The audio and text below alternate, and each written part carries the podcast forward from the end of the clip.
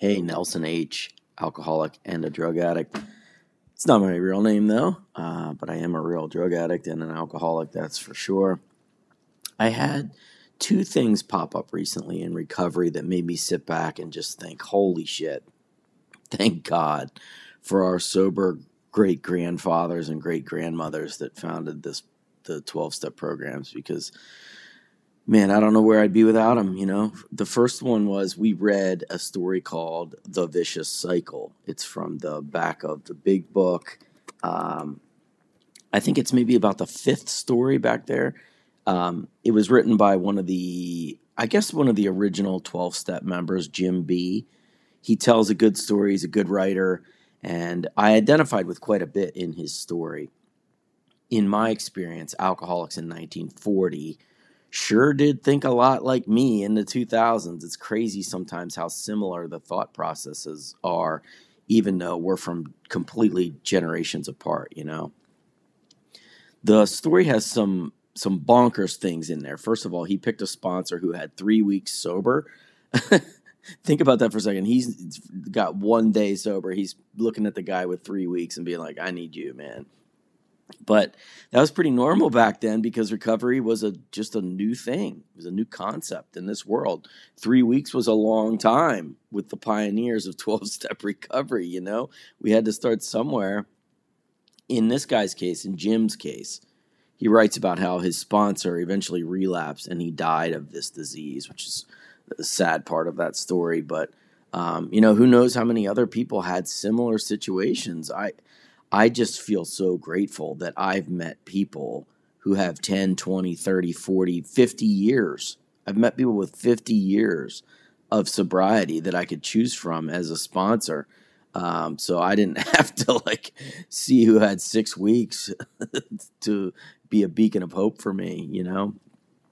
Um, Jim B also writes about how um, about going to meet with a woman who needed help. She was still drunk and he writes how he ended up dating her and marrying her. And again, this is this a wild that is a wild idea.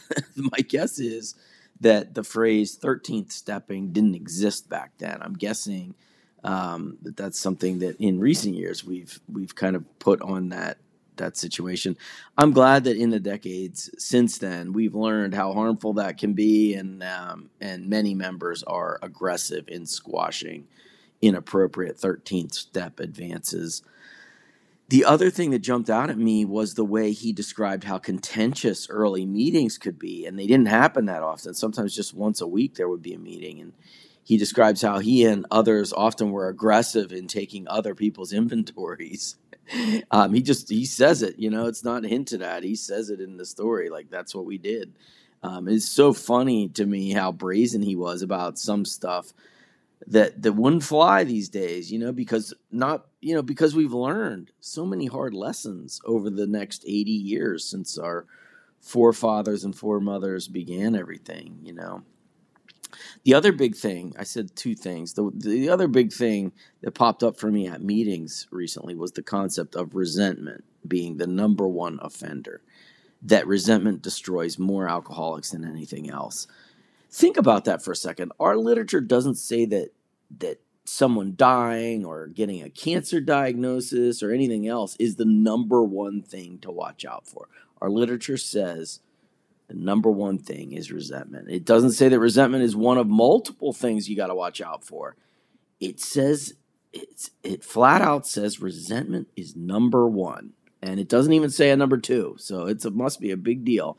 And when I think back on how bold that statement is, and it's a bold statement to just put that out there and say, this is the thing, I ultimately spent a few minutes thinking about how many people tried to get sober and failed, and then tried again and failed, and just kept trying years ago. Just they kept track of their progress. They kept laying out what the biggest potholes were to look for, started writing literature that I could read 80 years later. Um, and in my mind, that means a lot of people fell down so that we could stand up. And for that, I am so, so grateful. I cannot imagine a life where 12 step recovery wasn't a tried and true method available in every corner of the United States. It is an incredible gift. Thanks for letting me share.